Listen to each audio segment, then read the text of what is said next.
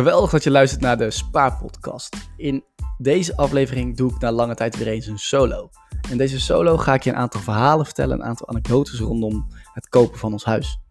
Zo ga ik het hebben over mijn ja, ervaring met onze taxateur, de ervaring rondom het bieden, de, erva- de, de, de verhalen van vrienden die ik heb gehoord over aankoopmakelaars en over uh, notarissen.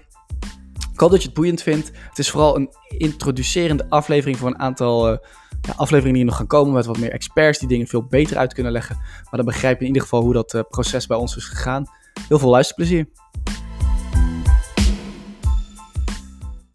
Mijn naam is Robin Seets en ik publiceer minstens één keer per week een nieuwe podcast voor millennials die slim met hun persoonlijke financiën om willen gaan. Zodat je vooral zelf een lekker mooi leven kunt leiden zonder financiële zorgen en zonder dat je iedere dag met je financiën bezig hoeft te zijn. De ene week laat ik een expert aan het woord om bijvoorbeeld moeilijke onderwerpen simpel uit te leggen. En de andere week is er juist een millennial te gast die eerlijke en authentieke verhalen komt delen over zijn of haar persoonlijke financiën. Of het nu om besparen, beleggen, een huis kopen of je pensioen gaat. Het ultieme doel van de Spaarpodcast is om alles rondom je persoonlijke financiën toegankelijk te maken op een zo simpele, leuke en eerlijk mogelijke manier. Hi, welkom. En het is uh, eigenlijk wel een tijdje geleden alweer dat ik uh, daadwerkelijk een solo heb opgenomen. Dus ik ben benieuwd hoe het vandaag gaat lopen. Maar vandaag ga ik dus in een solo even vertellen over ja, hoe dat nou is gegaan met mijn huis. Dus voor de mensen die mij volgen of die mij uh, kennen, dat is, dat is een, nou, een bijzonder proces geweest. En ik let natuurlijk op al die dingen van hoe gaat het nou in zo'n industrie en hoe zit dat nu financieel en ja, is dat transparant en eerlijk? Dat zijn allemaal dingen waar ik op let. En het wordt dus een beetje verhalend, anekdote, uh, ik zal wat anekdotes vertellen ook. En het, zie het een beetje als de beginpodcast voor een serie afleveringen. Dus de, de komende tijd ga ik nog gewoon wat mensen uitnodigen. Kijken of ik uh, ja, wat mensen uit kan nodigen die bijvoorbeeld over hypotheek gaan hebben of andere dingen om op te letten bij het aankopen van je huis. Of misschien nogal weer mensen die ja, ook misschien een huis hebben gekocht, zoals David uh, een tijdje geleden over zijn huis en de execution-only hypotheek. Het is gewoon een onderwerp wat ontzettend belangrijk is uh, financieel gezien. En dat is ook meteen een van de eerste dingen die ik wil delen. Gewoon, uh, het is eigenlijk de grootste aankoop uit je leven voor veel mensen. Ervan uitgaande dat je maar even één huis koopt. En toch is dit een beetje het moment waarop veel mensen een houding aannemen van oh, hier heb je um, een groene doos met mijn papieren. Kan jij het voor me fixen? En ja, ik weet niet hoe dat bij jou zit, maar ik heb gewoon heel erg het idee van wow, ik wil op zijn minst heel erg goed begrijpen hoe dit allemaal zit. En ja, ik ben natuurlijk sowieso redelijk sceptisch over uh, bijvoorbeeld financieel adviseurs. Want wow, wat als mijn adviseur nou net bepaalde kennis niet heeft of een slechte dag heeft? Vind ik sowieso al best wel lastig. Dus ik vind het prima om die mensen uh, erbij te betrekken. En dat heb ik ook gedaan trouwens. Um, maar ik wil heel erg die mindset hebben van ik wil echt alles proberen te begrijpen uh, ja, wat er langskomt. Ook omdat als je dan ergens kan besparen, hè, dan, dan is het hier. Dus uh, ja, als jij denkt van hé, hey, uh, ik zit wel te zoeken naar uh, mijn bonuskaart bij de Albert Heijn iedere keer, maar om mijn hypotheek geef ik geen fuck. Ja, dat vind ik toch wel bijzonder. En dat is menselijk, laten we het daarop houden. Uh, ik hoor het veel. En ik vind ook eigenlijk dat dus hypotheekadviseurs bijvoorbeeld wel een, een verantwoordelijkheid hebben om mensen echt ja, in hun gezicht te drukken. Van, uh, wow, denk je over dit soort dingen ook even na. Nou, uh, ik zal zo nog wat dieper ingaan op wat die dingen dan zijn. Maar goed, goed mijn punt is, het gaat om die mindset. Veel met vrienden gesproken, uh, veel met andere mensen gesproken over, over het kopen van dit huis. En ik ga gewoon een aantal van de punten langslopen. Dus uh, laten we gewoon eigenlijk beginnen bij het begin. En ja, waarom ben ik een huis gaan kopen? Ik, uh, ik had eigenlijk helemaal niet het plan om dit te gaan doen. Dus uh, mijn plan was, ik ga mijn huurhuis opzeggen en ik ga nog lekker een jaartje een beetje fladderen, noemde ik dat. Ik had altijd het idee van, uh, ik zou nog wel een maandje in Amsterdam willen wonen of zo. Of uh, ik was natuurlijk op workation geweest. Ik wilde nog eigenlijk wel één of twee keer op workation uh, dit jaar. Leek me zo vet. En dan was mijn idee, en dan ook een beetje met mijn vriendin besproken van, nou, dan volgend jaar, over een jaar, dus dan hebben we het dus over begin tweeduizend tweeëntwintig, zou wel een mooi moment zijn om dan ja, een huis te gaan kopen. Uh, dan ben ik ook uh, bijna dertig, jeetje, wat een oude lul. Dus uh, ja, dat voelde ook gewoon goed. Het, het zat sowieso al wel goed. Maar ja, ik had nog wel een beetje het idee van, ik wil nog wel een beetje fladderen. Nou, laten we het, uh, dat is een beetje de beste omschrijving die ik, die ik aan kan geven. Nou, nu wordt dat fladderen sowieso natuurlijk best wel moeilijk gemaakt in deze tijd. Maar desondanks had ik gewoon mijn huis opgezegd. Ik denk, joh, positieve mindset, gewoon...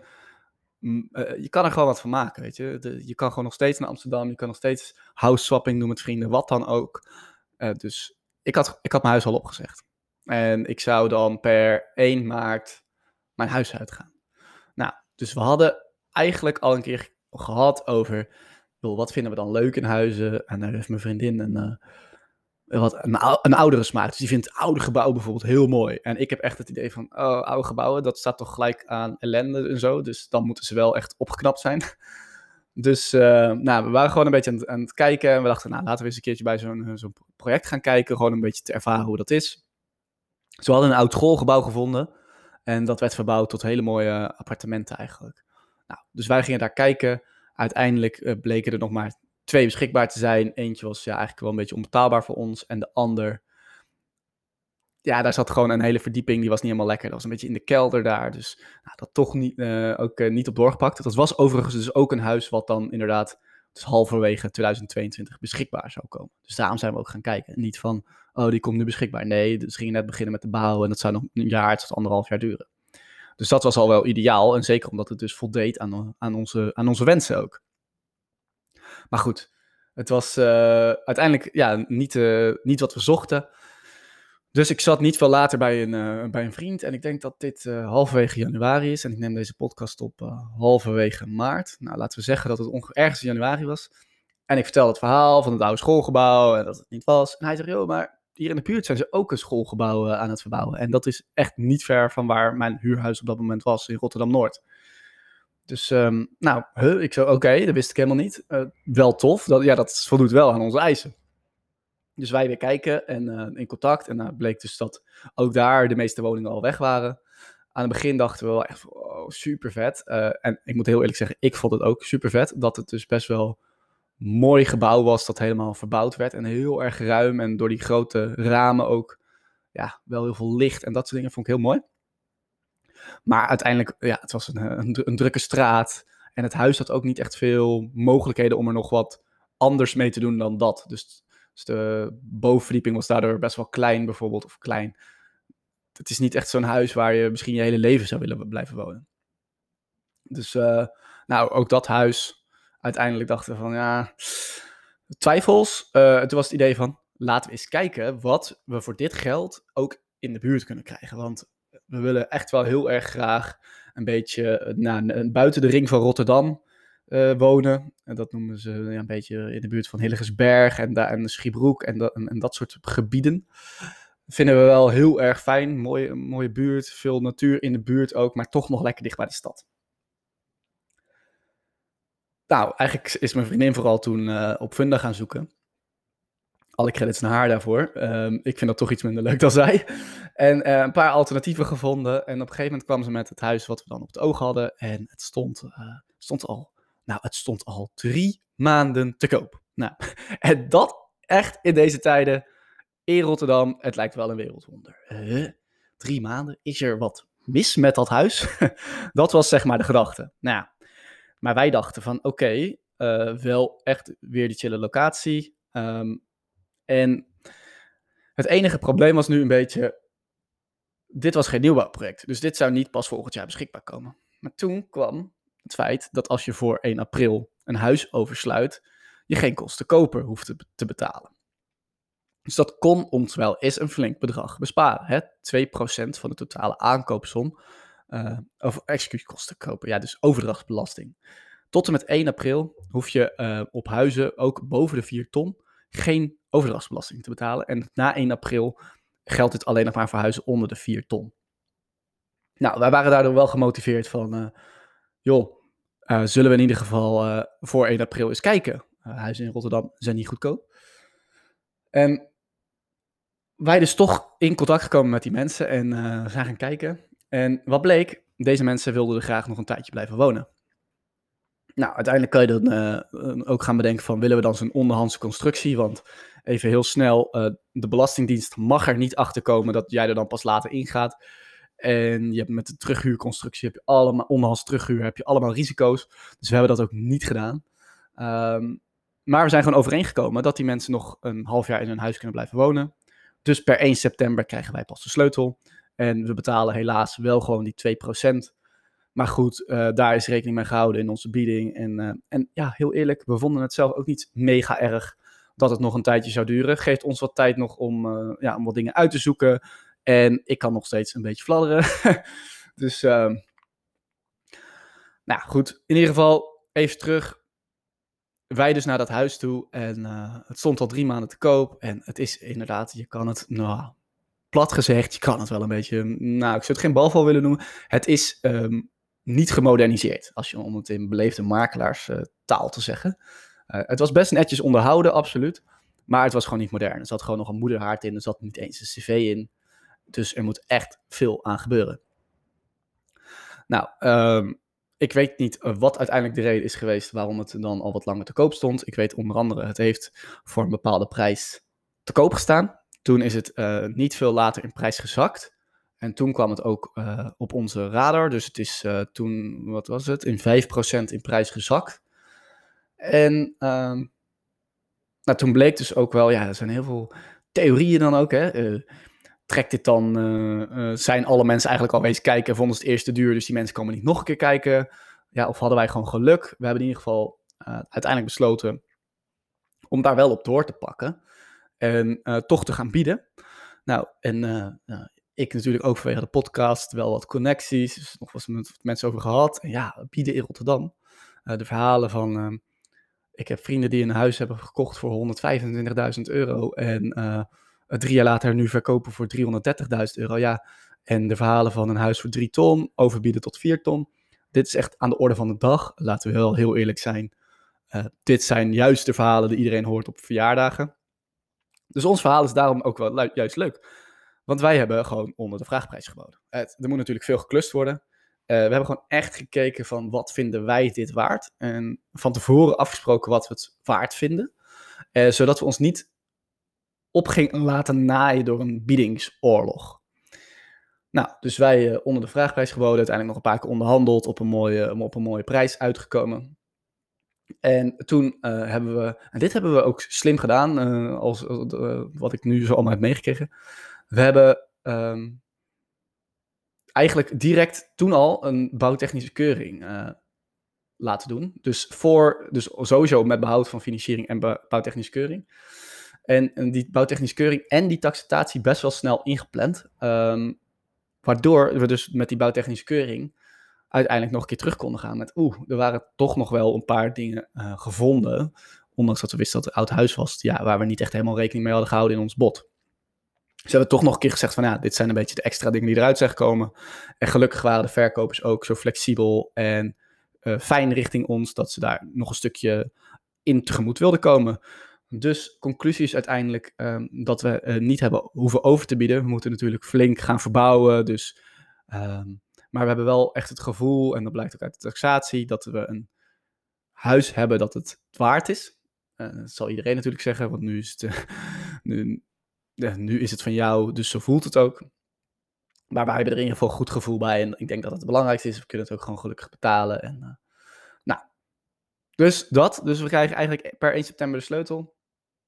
En uh, we gaan dan flink verbouwen. Dus we zijn nu bezig met aannemers. De hypotheekaanvraag is uh, bijna afgerond gelukkig. Dus uh, dat gaat helemaal goed komen. En ja... Dan begint eigenlijk ook de fun pas. Dus ik wil gewoon een paar onderwerpen aanstippen. En het zijn ook onderwerpen waarbij ik, uh, waar, waar ik waarschijnlijk nog wel eens een paar keer op terug ga komen. Maar ik vind gewoon heel die markt zo bijzonder intrigerend. Dus we hebben het over notarissen. We hebben het over aankoopmakelaars, verkoopmakelaars, taxateurs, uh, hypotheekadviseurs. Nou, er gaat zoveel geld in om. En er is een soort van... systeem waar ik af en toe wel eens mijn vraagtekens bij zet. Vooral omdat er een heel groot informatievoordeel zit bij bepaalde partijen die vanwege wetgeving in een machtspositie worden gezet. Uh, dan heb ik het dus over de taxateur bijvoorbeeld. Of over de, uh, of over de notaris in dit geval, die ja, toch wel een beetje beschermd wordt. En ook een beroep is wat je dan moeilijk kan worden. Maar dan, ja... Ik zou een mooie quote, anekdote.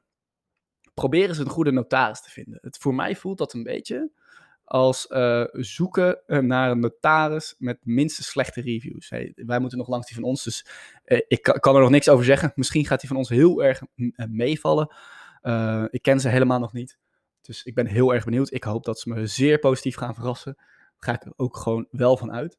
Maar het is niet best hoor, met de reviews. Veel mensen die dan gewoon over de zeik zijn.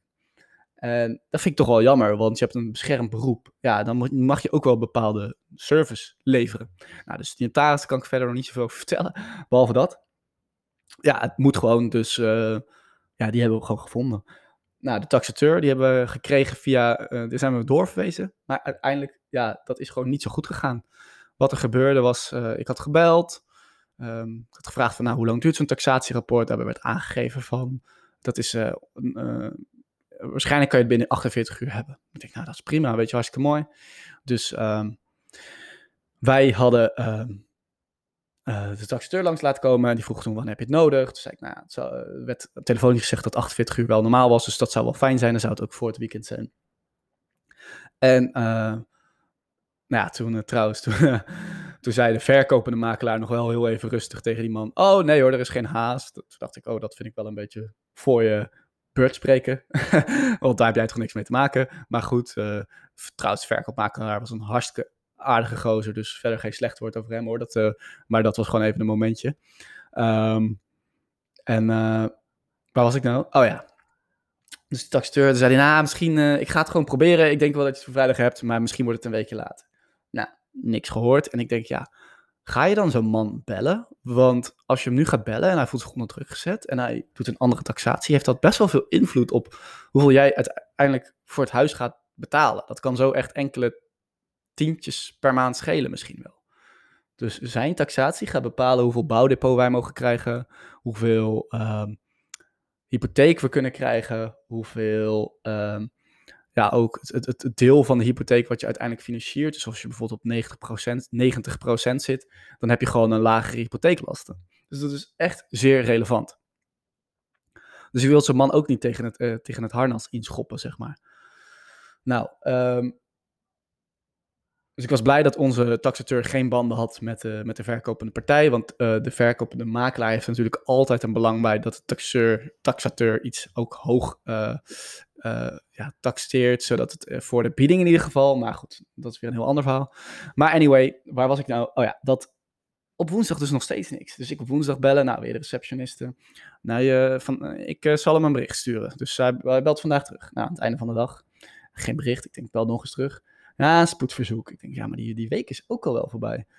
Nou, niet teruggebeld. Donderdag, ik weer bellen. Ja, nee, vandaag belt hij echt. Nou, gewoon weer donderdag niet teruggebeld. En toen dacht ik, wow, nu wordt het wel echt nasty. Deze man, die heeft een soort van beschermd beroep. Je moet, je hebt die taxatie heb je nodig voor je hypotheekaanvraag. En als ik hem onder druk zet, dan heeft dat invloed op mijn uh, hypotheek. En hij reageerde gewoon niet. En, nou, dat.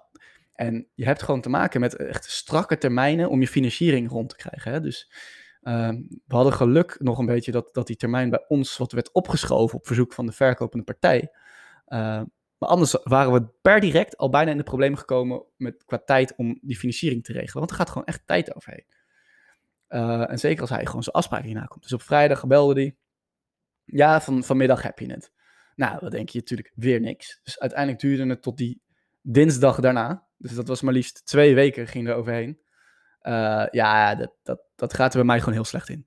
Dus uh, dat is even een mooie anekdote. Uh, zorg er gewoon voor dat je dit soort dingen vroeg inplant. En ik heb hem uiteindelijk over, overal ook gewoon gecontact en mijn onvrede laten blijken. En gaf hij nog wat korting. Maar ik hou hier niet van. Weet je, als jij een beschermd beroep hebt, of in, in, in bepaalde mate, dan vind ik ook dat je gewoon dat je die service moet bieden. En uh, als jij het niet redt binnen een week, weet je, ook even goede vrienden. Maar dan bel je gewoon even of je laat je receptioniste bellen. En niet reageren is gewoon... Ja, sorry, ik heb er gewoon geen goede woorden voor over. En ik, ho- ik heb ook aan degene die het doorstuurde laten weten van je hoeft echt niemand meer naar deze man door te sturen. Ik vond het verschrikkelijk. Uh, ik kan er niks anders van maken. Anyway, dus uh, een nieuw onderwerp. De hypotheekadviseur. Ik zat heel erg te twijfelen van, ja, dit, doen wij dit zonder? Weet je, we hebben de aankoop ook zonder aankoopmakelaar gedaan. Of laat ik eerst beginnen met de aankoopmakelaar. Aankoopmakelaar. Um, hoe komt het dat, nou, ik, een, een, een anekdote ook. Dus aankoopmakelaren, ik, ik weet niet of ik dat een leuk beroep zou vinden. Dus die hebben er natuurlijk altijd een belang bij dat jij zo snel mogelijk een huis koopt. En daar hebben ze ook allemaal trucjes voor. En het, het, het doet me denk, een beetje denken aan psychologie. Ik zal je één verhaal vertellen, ik zal de mensen niet noemen, maar uh, die, hadden een, een, die hebben een aankoopmakelaar en die, die, dat noemen ze dan het Amsterdamse model. Dus jij mag uh, als eerste um, een bod uitbrengen. En als jij als eerste een bod uitbrengt, zei die makelaar, dan weet je van de rest uh, niet wat zij bieden, maar dan mag je nog wel een tweede bod uitbrengen uh, als enige. Maar, zegt die aankoopmakelaar dan, maar goed, ik heb wel connecties, dus ik weet dan wel ongeveer wat, wat dat bod moet zijn. Nou, dat kan je natuurlijk totaal niet controleren. Ik weet niet of het waar is. Misschien schop ik nu weer heel veel mensen tegen de schenen. Maar alleen dat al, dat je dan zegt van, ik mag jou eigenlijk niet vertellen wat dat bod is. Um, maar ik, ik kan je dan wel zeggen wat je moet bieden om het huis te krijgen. Bevalt me al totaal niet. Absoluut niet. Ik, ik hou er gewoon niet van. Misschien ben ik niet weggelegd voor dit soort, uh, voor dit soort dingen. Misschien be- begrijp ik iets niet. Misschien is dat mijn kronkel in mijn hoofd. Um, maar ik ga daar gewoon niet goed op. Dus uh, nou ja, die mensen die kregen inderdaad uh, door die makelaar. Dus als jij alvast uh, biedt, hè, uh, dus als jij, het e- als jij het eerste bod uitbrengt, dan betekent het ook dat, hoe werkt dat in de menselijke hoofd? Als je ergens op biedt, en waarom gaan mensen dat zo overbieden? Je, je krijgt het gevoel dat iets al een beetje van jou is. En als iets een beetje van jou is, dan geef je dat altijd meer waarde dan dat het daadwerkelijk heeft. Dus ik zie het gewoon als een psychologisch spel, dat doordat ze je vroeg laten bieden, jij alvast een beetje attached bent.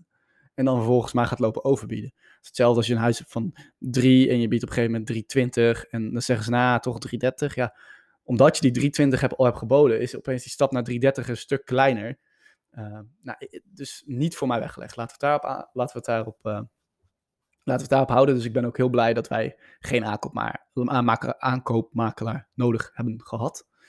Um, ja. Anyway, dus ik was inderdaad met die aankoopmakelaar, die, dat was even, even een zijsprongetje.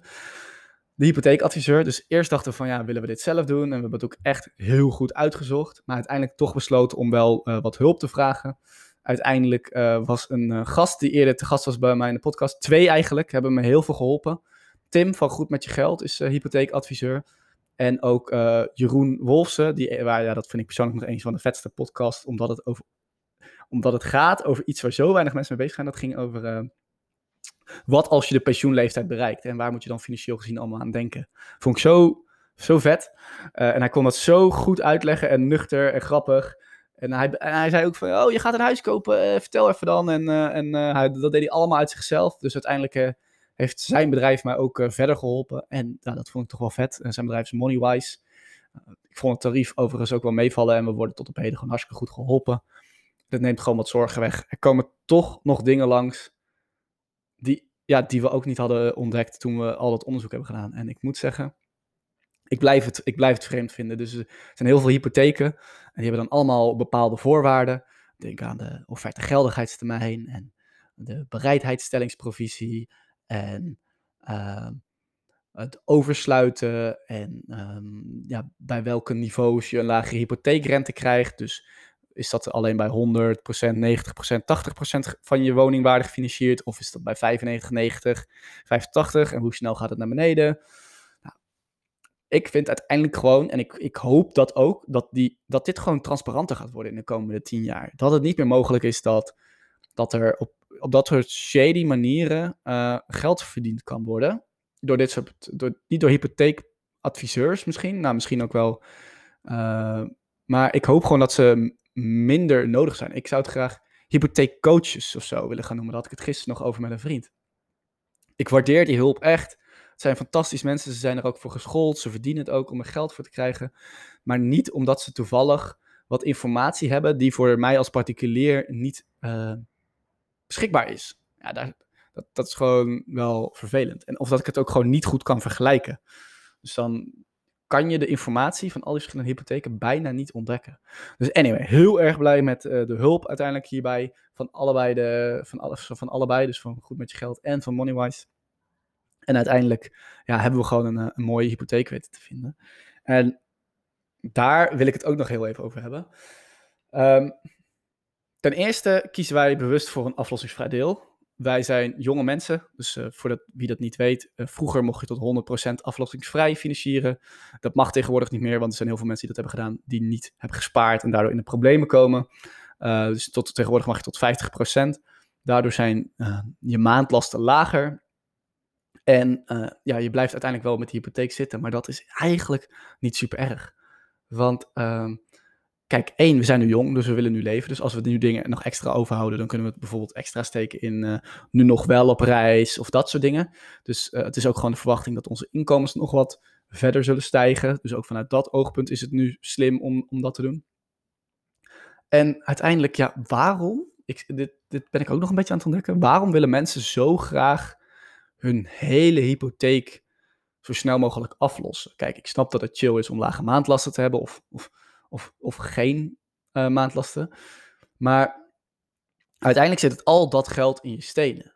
Dus ik heb gewoon veel meer de mentaliteit van ik wil heel graag aflossen en lage maandlasten, maar ik wil echt nu nog flink lekker kunnen leven. Vind ik ontzettend belangrijk. En daarom hou ik nu liever iets meer over. En als ik dan later nog wat extra geld heb, ga ik dan nog wel extra aflossen. Um, maar da- ja, daarom kies ik daar bewust voor. En hetzelfde geldt voor lening delen. Onderzoek echt of jij niet gewoon gebruik wil maken van een, een deel wat voor één jaar vaststaat, voor tien jaar vaststaat of voor twintig jaar vaststaat. Daar kun je echt duizenden euro's mee besparen. Dus ik vroeg ook aan de hypotheekadviseur van, yo, waarom uh, doen zo weinig mensen lening delen? Of, waarom, of een rentemix heet dat dan. Uh, uh, waarom zoeken mensen dit niet uit? Dan zegt hij, ja, meestal als ik dat van vertel, dan zeggen mensen, oh, dat is voor mij te complex. Dus, dus doe maar gewoon uh, twintig jaar vast één deel. Nou ja, dat, nou goed, ik kan dat nog niet helemaal begrijpen.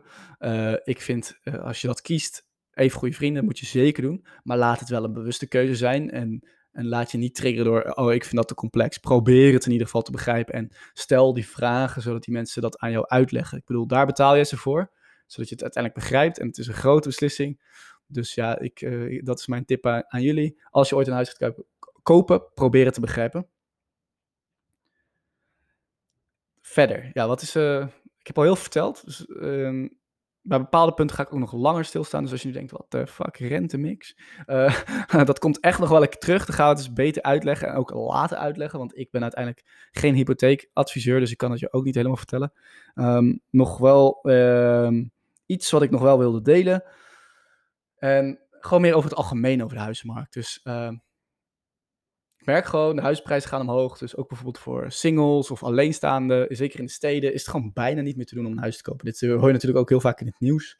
En ja, het is, het is zoiets van, van vroeger dat je dan per se misschien stel moet zijn om dat huis te kunnen betalen. Ik vind, waarom kijken we niet naar um, een hypotheek die je kan afsluiten met je vrienden? En dat de risico's daar ook uh, veel beter verdeeld zijn op papier en juridisch. Um, om, om het maar toegankelijk te maken, zodat je als... als starter gewoon in Amst- wel in Amsterdam kan wonen met een vriend in een huis of zo. En wel dat huis kan kopen. Uh, zoiets li- lijkt me best wel... Ik zat erover na te denken. Ik, ik weet nog niet helemaal of dat dan kan. Of ik vind gewoon dat het te moeilijk wordt gemaakt. En dat de huizenprijzen dan te hoog zijn. Dus toen ik nog geen vriendin had, kon ik ook gewoon simpelweg geen huis kopen. En dan denk je, ja, uh, hoe kan je dan nu ineens een, een flink huis kopen? Nou, het is dus niet zo dat...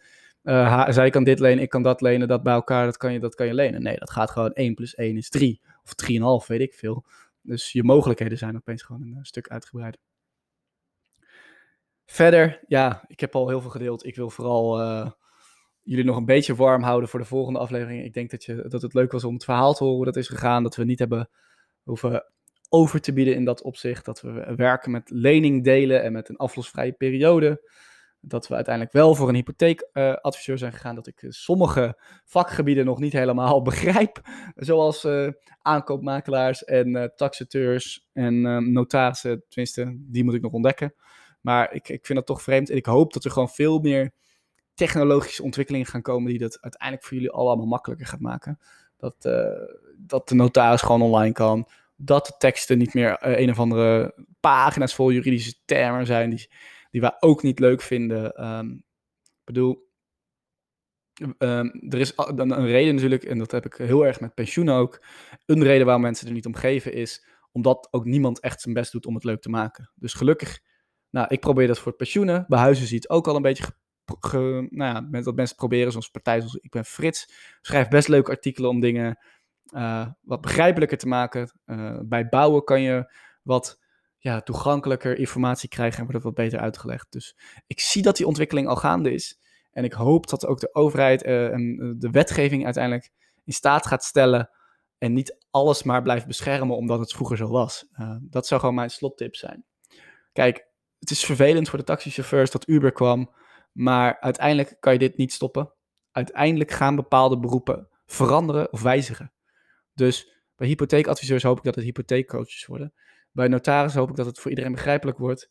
En ik hoop dat bij aankoopmakelaars gewoon die biedingsprocessen uit, uiteindelijk misschien wel transparanter moeten worden. Of dat er gewoon ja, bepaalde uh, uh, regels komen die veel meer bij deze tijd passen. Dus bedankt voor het luisteren en ik hoop dat je de volgende keer weer wilt luisteren. Sorry dat ik af en toe aan het renten was, maar je hebt in ieder geval heel mijn verhaal meegekregen. En een hele fijne dag nog.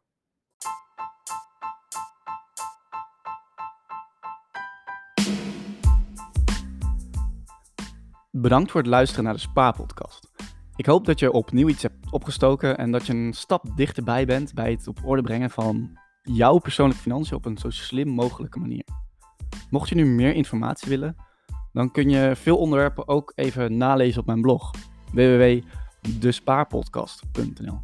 Je vindt hier ook veel persoonlijke artikelen, bijvoorbeeld over mijn portfolio, doelen en de workations waar ik wel eens op ga. Heb je nog andere vragen? Stuur me dan gerust een bericht op Instagram naar at despaarpodcast. Dat is spaarpod met een D en kast met een C.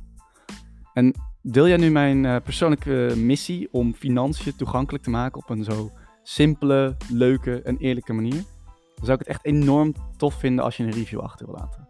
Op uh, Apple Podcasts kun je dit bijvoorbeeld doen bij de reviews. Uh, selecteer het aantal sterren en laat even weten wat je van de podcast vond. Ik uh, lees die reviews altijd graag. En zit je op Spotify, dan hoef je eigenlijk alleen maar even op volgen te drukken, want daar kun je nog uh, geen reviews achterlaten. Je, krijgt, je wordt dan wel altijd op de hoogte gehouden van nieuwe afleveringen. En wil je nu zelf een keer graag in de show komen, dan kan het ook. Contact me dan via Instagram, at spaarpodcast, of mail me even naar Robin, R O B I N, at despaarpodcast punt n l. Dit was hem weer en hopelijk tot de volgende keer.